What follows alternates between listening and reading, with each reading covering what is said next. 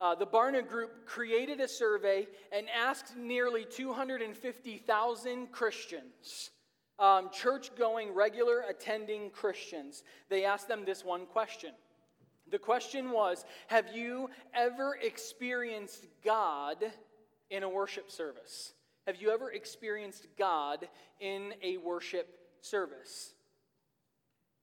Sad reality only a third of those surveyed, a third of 250,000 people said that they regularly experience God in church.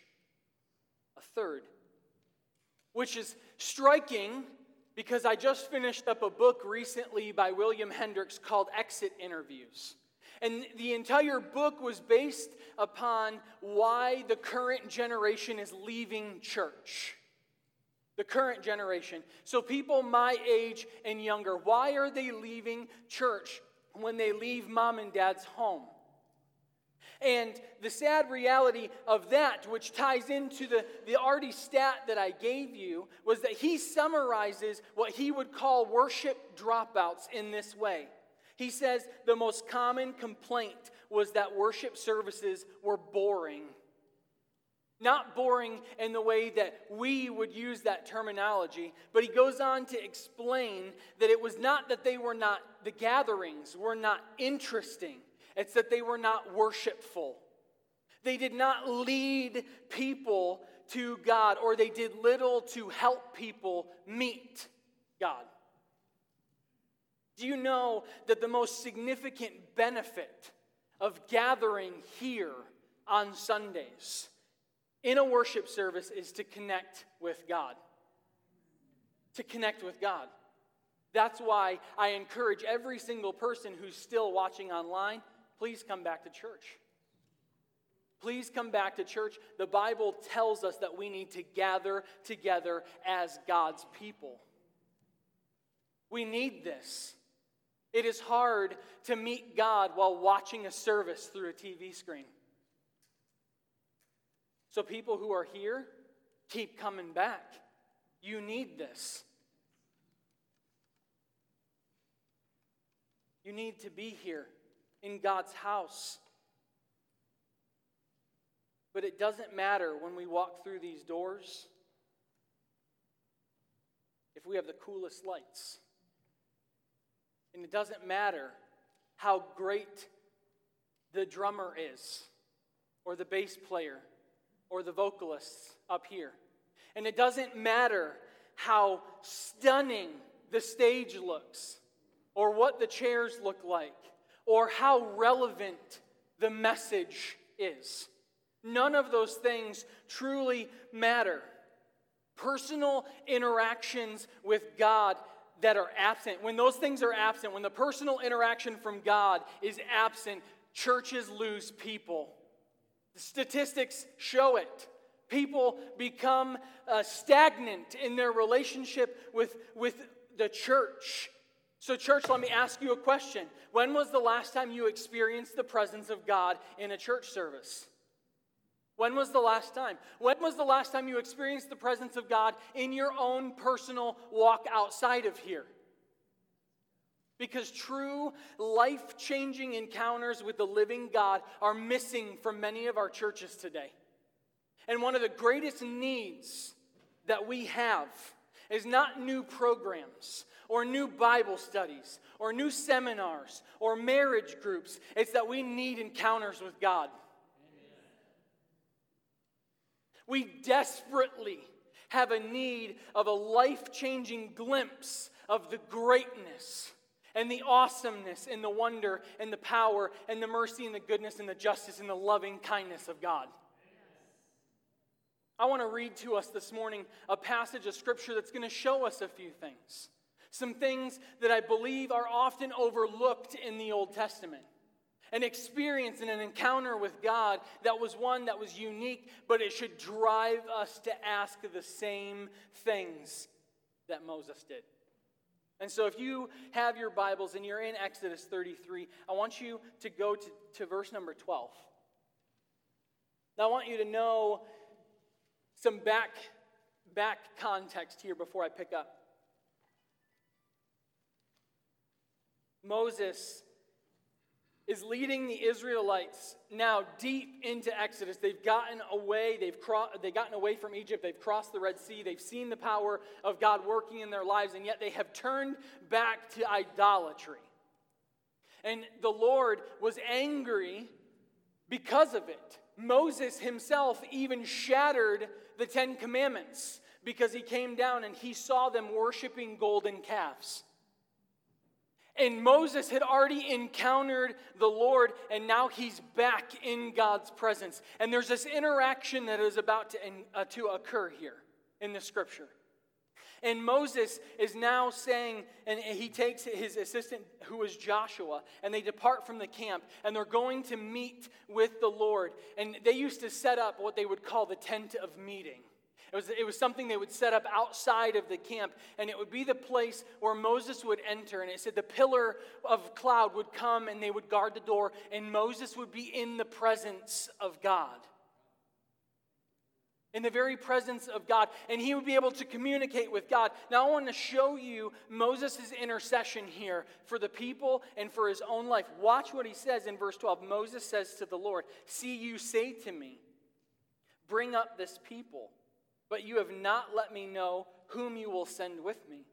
Yet you have said, I know you by name, and you have also found favor in my sight. Now, therefore, if I have found favor in your sight, please show me your ways, that I may know you in order to find favor in your sight. Consider, too, that this nation is your people. He's interceding on behalf of the Israelites. He's saying, God, these are your people. Show us your ways.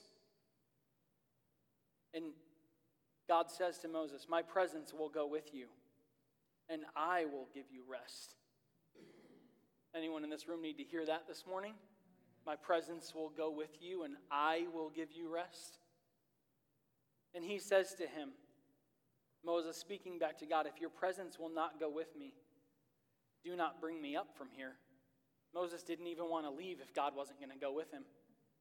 Don't bring me up here, for, for how shall it be known that I have found favor in your sight, I and your people? Is it not in your going with us, so that we are distinct, I and your people, from every other people on the face of the earth? And the Lord says to Moses, This very thing that you have spoken I will do, for you have found favor in my sight, and I know you by name. Moses said, Please show me your glory. And he said, I will make all my goodness pass before you and will proclaim before you my name, the Lord. And I will be gracious to whom I will be gracious, and I will show mercy on whom I will show mercy. But, he said, you cannot see my face, for man shall not see me and live.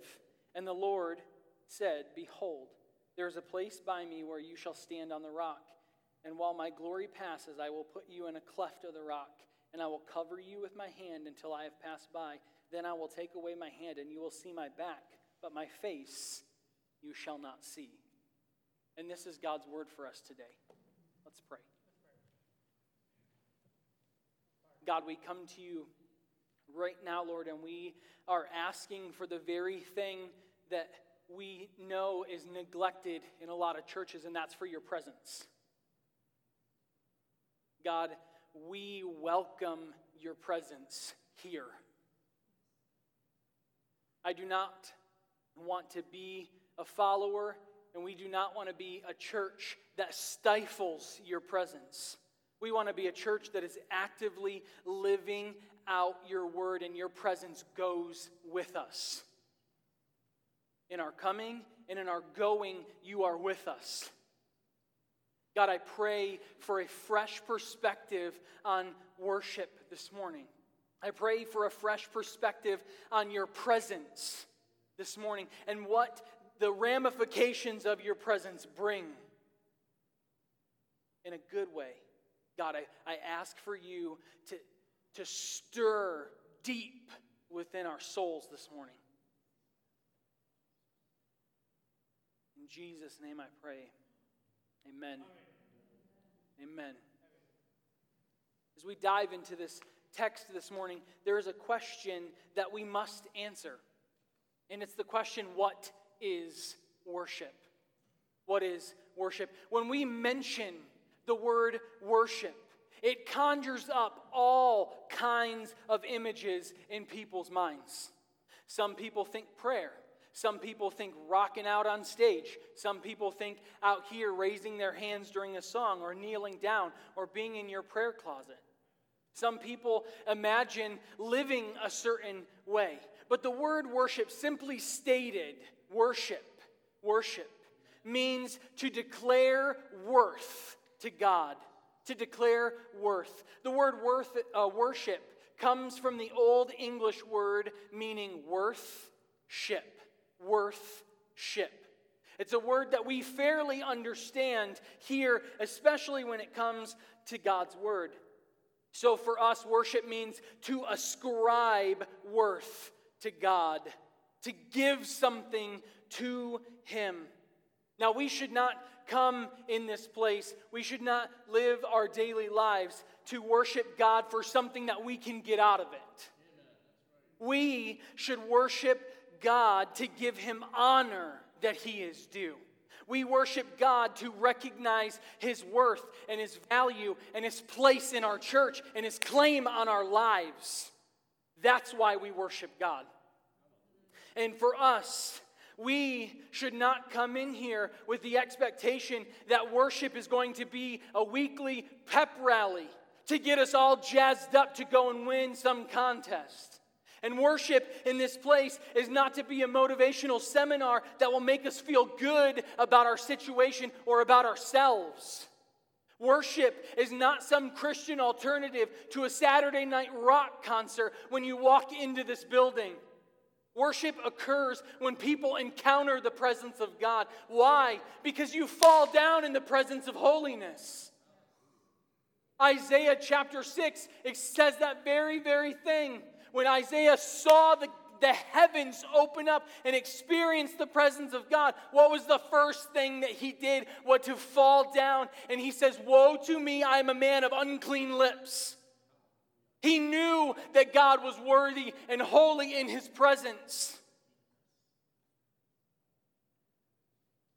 But how often do we come into this place?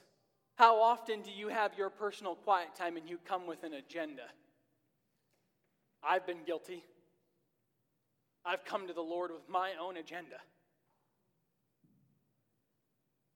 And we forget that God comes every time with an agenda.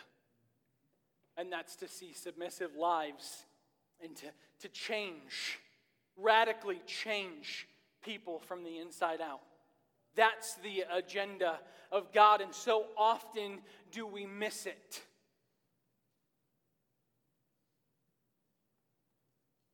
There is an encounter with the presence of God. But if worship is about encountering the presence of God, then I think a simple question has to be raised. Isn't God's presence always with the believer? Isn't God's presence always with the believer? Well, there's a reality that's talked about in the Bible. And it's the reality of God's omnipresence. A big theological word that, that pastors throw around and then rarely ever explain to you what it means. So, Bible scholars in the room, those of you who know what that word is, bear with me for just a moment. Omnipresence is a big theological word that means that God is everywhere present with his whole being at all times. I'm going to say it again. Omnipresence means that God is everywhere present with his whole being at all times. We see this spoken about in scriptures such as Psalm 139. We see it in Jeremiah 23. You even see it in Matthew 28 when Jesus is giving the Great Commission to the disciples and he says, Lo, I will be with you to the end of the age. He's talking about his presence. So, of course, of course, God is with us always. God's universal presence is a marvelous fact of life, and we cannot escape the presence of God, but sometimes we're blind to it. Would you guys agree with that? Sometimes we're blind to the presence of God.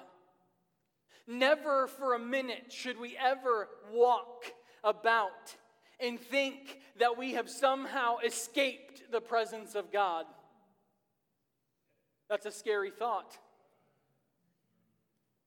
That is a, a scary thought for the one living in sin. Feeling like I've never been caught. God sees. God's presence is everywhere. God even promised Moses here in, in, verse number 14. He says, My presence will go with you. My presence will go with you. So, not only is there a reality that God is present entirely everywhere, he also says in the rest of verse number 14, he says, My presence will go with you. And then he says, And I will give you rest. I will give you rest. God is promising to manifest his presence in a special way to those who submit. He's promising that he himself will give you rest. This is what we would call revealed presence. The presence of God, that not just that God is everywhere, but that he is revealed when people obey. When people obey. Now, before I go any further, I need everyone to just put on your spiritual seatbelts with me for a moment. Go ahead, put them, put them on. Put them on. I don't want to lose you here, but this is something very important that you must understand about worship. You can't get into a place uh, of where you're living a lifestyle of worship in, in, until you understand the presence of God. There is a revealed presence that is talked about. An Old Testament scholar, Terence Fretheim, calls it the tabernacling presence. It, it's the manifest presence of God. Do you know that in worship, when we experience God, He is desiring to remove the blindfolds off of our life and give us an extraordinary and breathtaking glimpse of divine radiance something that only comes from Him. And I believe that out of all of the passages of Scripture, Luke, the historian, the doctor, the man who was a great writer, recorded something that was very unique, something very special. And he's the only gospel writer that recorded this specific instance. And in Luke chapter 5, he talks about not only the omnipresence of God, but he talks about the revealed presence of God. And you know what? I just have to read it to you. You don't have to turn there, I will read it out loud. Unless you want to. Gold Star students, turn to Matthew chapter 5.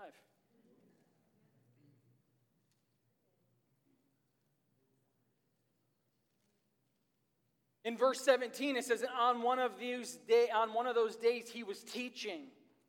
Pharisees and teachers of the law were sitting there and who had come from every village of Galilee and Judea and um, Jerusalem, and the power of the Lord was with Jesus to heal.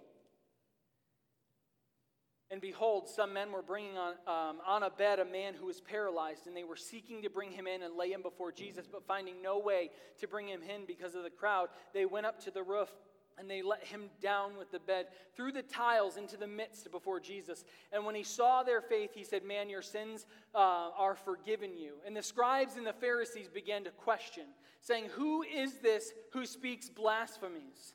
Who can forgive sin but God alone? And when Jesus perceived their thoughts, he said, Why do you question in your hearts? Which is easier to say, Your sins are forgiven, or to say, Rise and walk?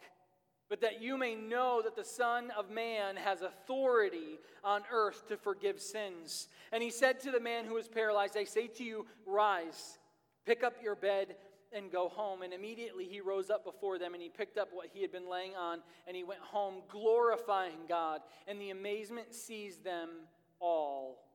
And they glorified God and they were filled with awe, saying, We have seen extraordinary things today.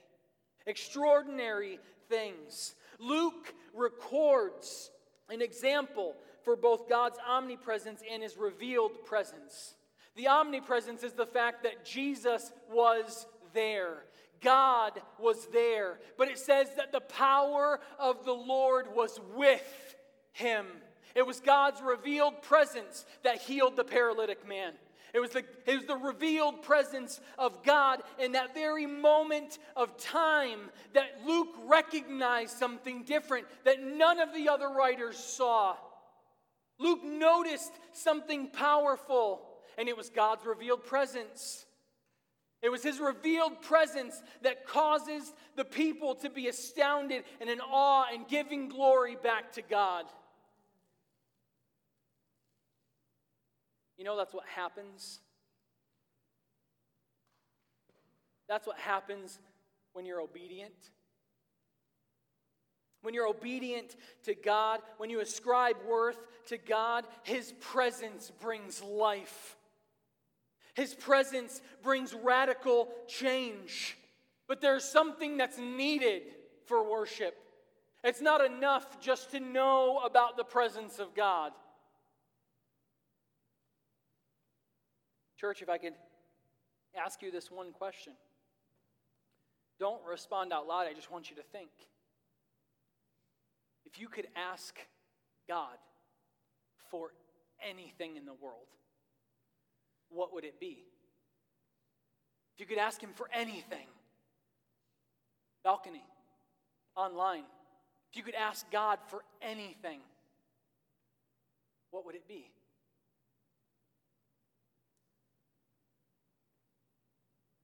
Whatever came to your mind, the, the question uh, that I asked, whatever your response would be, says a lot about yourself. It wasn't a trick to get you to feel bad or to feel guilty, but it says a lot about yourself. You know, there were several people who had the opportunity to ask God anything, for anything. They were in his very presence, and Moses was one of them. We read Moses met with God, and he had the opportunity to ask for anything in the entire universe, and he did not ask for food or drink. He did not ask for silver or gold. He did not ask for prestige or riches. Moses had a desire for something far deeper, something far higher, something beyond himself, something that was eternal and, and spiritual. And he gave two requests. He asked them both. And the first thing that he says is, God, show me your ways. His first request in the very presence of God was, Show me your ways. Moses wanted to become more deeply and intimately acquainted with God. He was not interested in God's ways just to have a knowledge of them. He wanted God. He wanted to grasp a hold of him. He longed and desired. He's saying, I want to walk with you into eternity. And it came because he had the heart of a worshiper that was saying, God, I want to sign up with you for life, not just this chapter. God, I want to experience you every day in my life. I want to walk with you. I don't just want the facts. I want you, God. I want you. Believer, when was the last time you just prayed to God saying, I want you, God?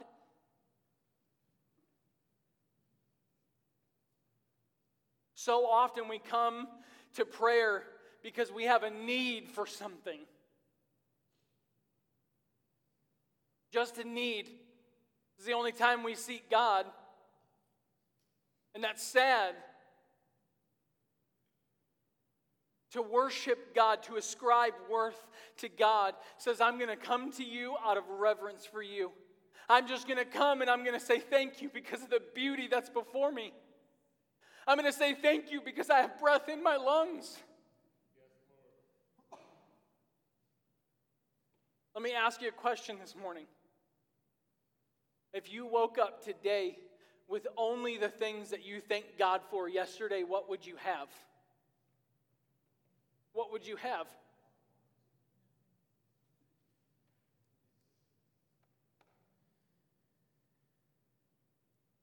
Moses hungered for God and he longed for him.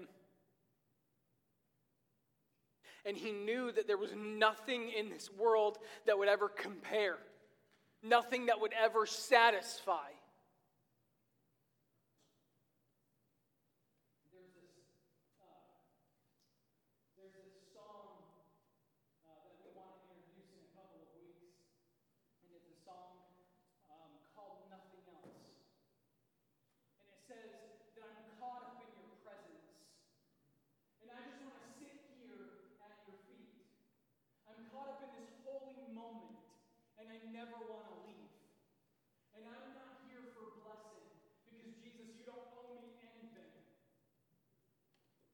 nothing at all.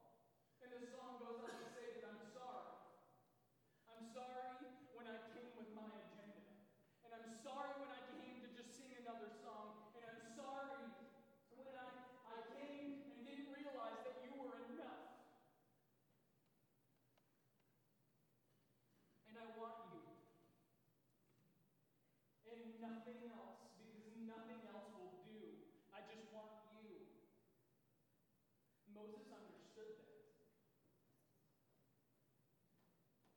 Moses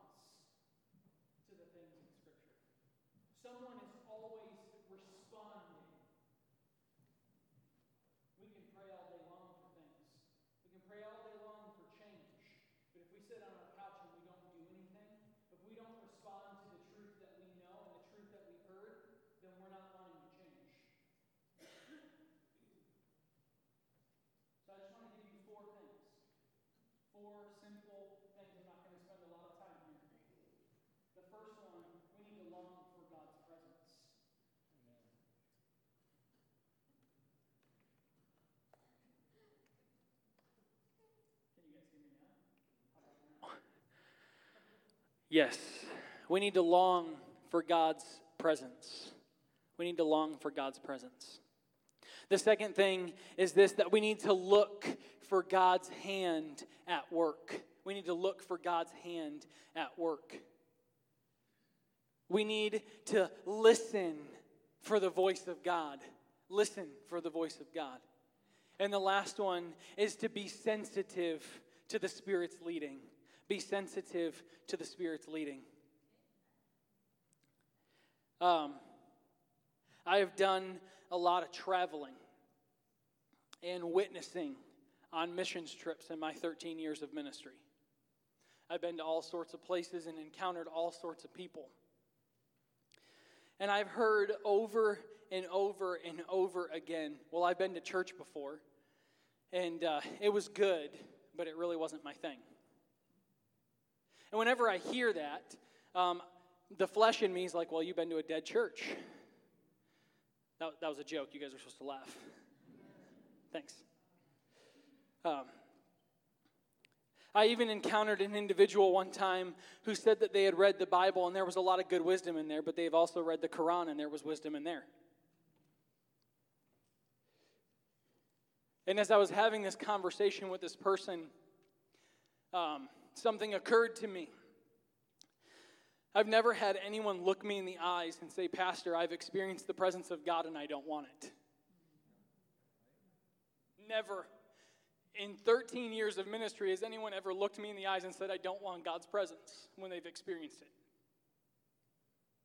And that's because the one uh, the ones who experience the, the real presence of God are changed from the ordinary. Would you guys agree with that? The ones who experience the presence of God are changed from the ordinary and they want more of God. They want to continue to be changed, to be different. And I believe that's why one of my favorite authors and theologians said this quote that's going to hit the screens. A.W. Tozer said, The world is perishing for lack of the knowledge of God. And the church is famishing for the want of his presence. And the instant cure of most of our religious ills would be to become suddenly aware that we are in God and that God is in us. He's talking to believers. And he said this would lift us out of our pitiful narrowness and it would cause our hearts to be enlarged. And it would burn away the impurities from our lives as the bugs and the fungi were burned away from the fire that dwelt in the bush. He's saying that God's presence in and around us changes the very nature of who we are. That's why Paul himself said, The man who is in Christ is a new creation.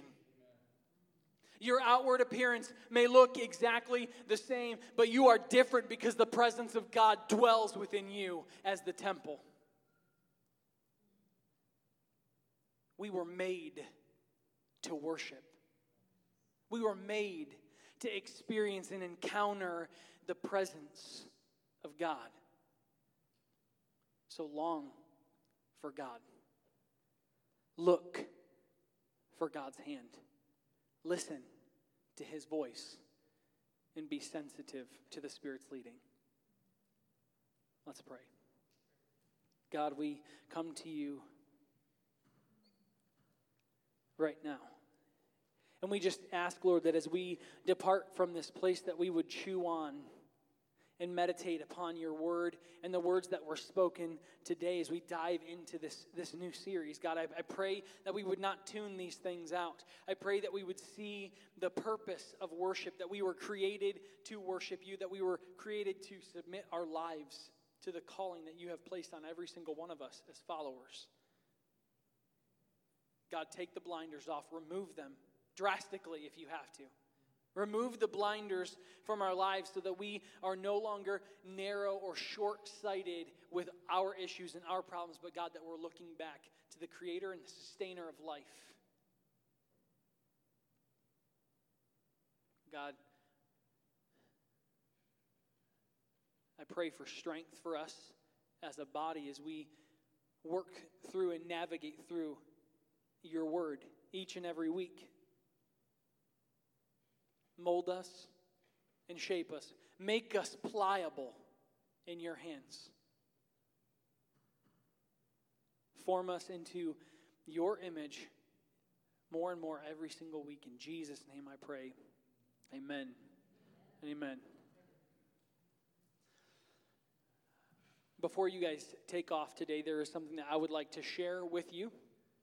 Um, just a couple of quick reminders about stuff. If you have not um, had an opportunity to give, make sure you do that on the way out, or you can do it online. Uh, if you want to get plugged in in serving this weekend, make sure you tag Kathy for the Free Fair Parade. And then, last but not least, um, for the last several months, uh, we have been looking uh, for a worship pastor uh, to kind of step into this role here so that I don't have to lead worship and speak every single week.